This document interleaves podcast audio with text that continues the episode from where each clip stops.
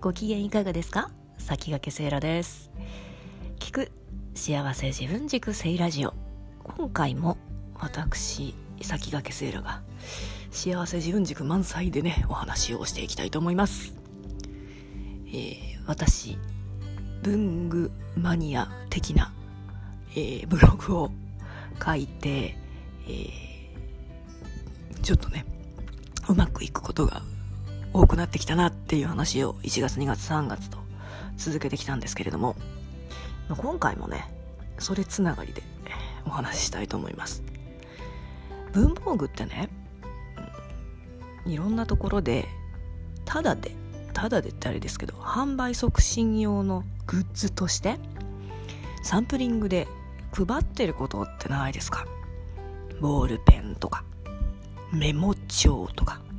クリップとかマグネットとかシールとか最近だとマスキングテープとか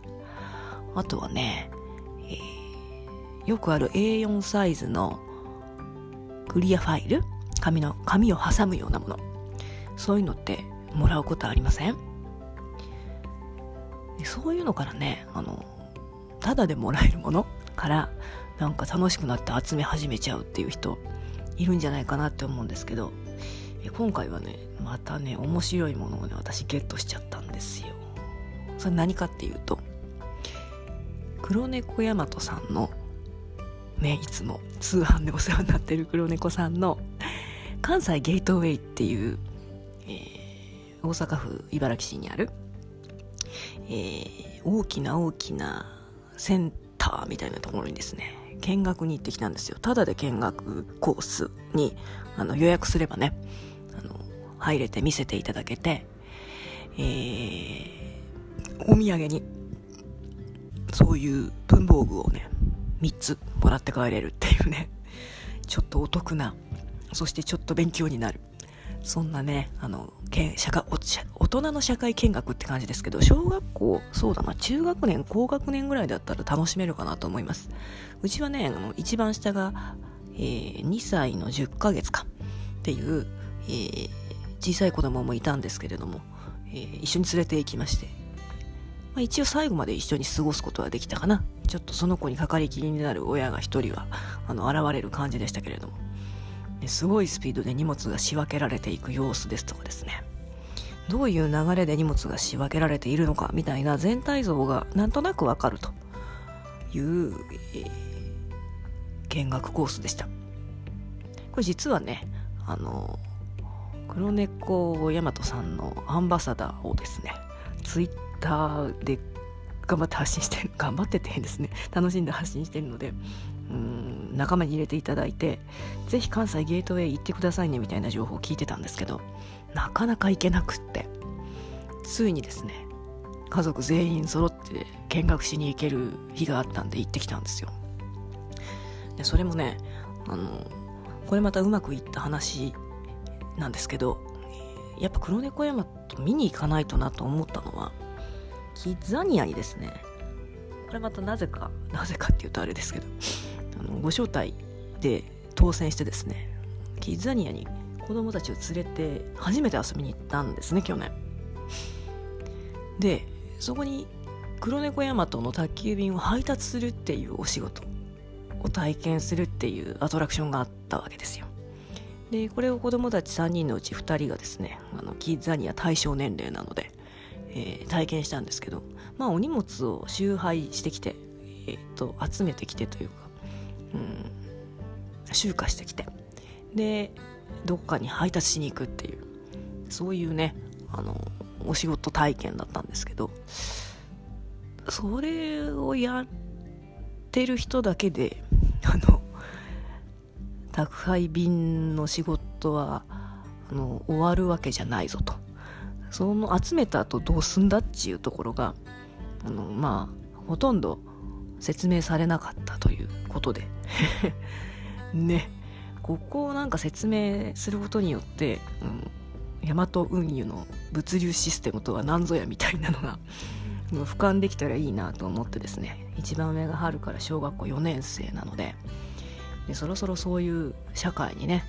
あの興味持ってほしいなと思ってですね。ちょっと行ってみたんですよね。関西ゲートウェイ。すごいですね。とにかくでかい。でっかいっていうのもあれですけどでっかいですよ。大きなところでしたね。でねえっ、と大人の感覚から言うとなんかもっと見せてもらえたら嬉しかったなと思うんですけどでもね荷物がバンバン仕分けられていくところはちょっと未来を感じましたね。未来って私が小さい頃の未来を感じましたね。そこに人の姿は何もなくて荷物だけがもう淡々とこう流れていくんですよ。で大きな荷物も小さな荷物もですねなんかうまいこと仕分けられていくんですよね。でそれを見てあなるほどなと思ったことはあります。えっとねえー、ベルトコンベヤーみたいなうんと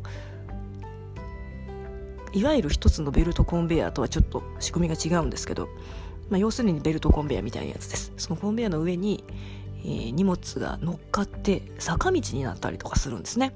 で結構なスピードで動くので滑る素材の梱包はやめたいなと思いましたね。あとね丸5つとかそういうのはコロコロコロって転がりかねないのであそれで三角形のあの資材包装資材が売り出されてんだなと思って納得しました。えー、そうなんですよ。あのね、長方形のね、パレットみたいなのの上に荷物を乗っけるんですけど、でもその、なんだ、短辺短い方の辺よりも長い荷物、長い部分がある荷物ってあるはずなんですけど、そういうところにですね、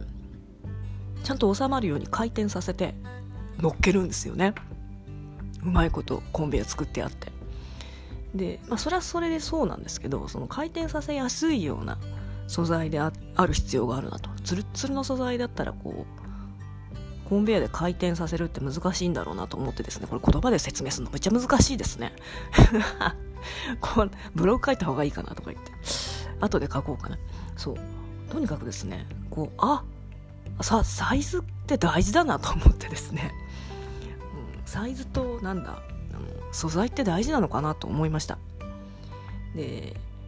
すごいスピードでね字を読み取るスキャナーがあって。でそれをこうちゃんと覚えてですねパパッと仕分けするという仕組みを作れる。人間素晴らしいなと思いましたね。で黒猫大和さんはですね黒猫大和さんって大和運輸さんはその大きな物流センターを作ることによって付加価値のあるサービスを作ることができると。それによってこう物流の未来を作り出していますみたいな話をあの多分伝えたくって あのこの見学放送作られてると思うんですけれども。なんかねそこにまだまだって言うとあれですけど。そこには例えばトラックを運転するすごいクルーがいるとかですね。えー、すごい運転手がいると、納品の場所にピタッて止められるじゃないですか。車庫入れうまいなみたいな、あんなでっかいトラックどうやって運転するんだろうっていうね。街の猫さんの、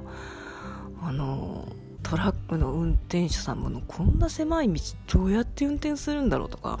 うまいこと止めるなみたいな人たまにいるじゃないですか。そういうところのね、なんていうのかな。凄技？E テレかみたいなそうそういう技もねなんか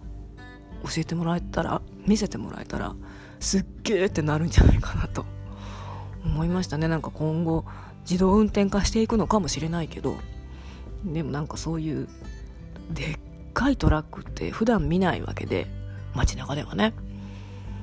そういうものもなんかこんなでっかいトラックで移動してるんですよみたいな。あの猫さんにとっては昔から使ってて昔からってね結構近くかもしれないけど昔から使ってて当たり前なんだけどそれほどあの一般の特に小学生とかはね高速道路になんか乗らなかったらでっかいトレーラーなんか見たことないわけじゃないですか。見たことないようなものをいろいろ見せてもらえる実物で映像じゃなくてね。っていうのはすごい意味あるというかあの感動体験インパクトになるんじゃないかななんて思いましたね。はい。で最終 文房具もらえたのがちょっと嬉しかったっていうね。そうなんですよ。関西ゲートウェイって書いてあって一番面白かったのはそのコンベヤの上を動いてるあのね荷物のマステ。何のこっちゃと思うでしょ。やっぱやっぱ文具ブログにあげないとダメですねこれね、えー、そのうちあげますんで お待ちになってください。ええ何しかですねやっぱ文房具に終始するなと。いう、えー、私の幸せ自分軸でした。皆さんは、えー、ここまでになんか面白いことありましたか？これ面白いな嬉しいなと思ったこときっとあなたの幸せ自分軸なんじゃないかなと。思います。また教えてくださいね。それでは、えー、今回はこの辺で。ごきげんよう。聞く幸せ自分軸聖ラジオ。先駆けセーラでした。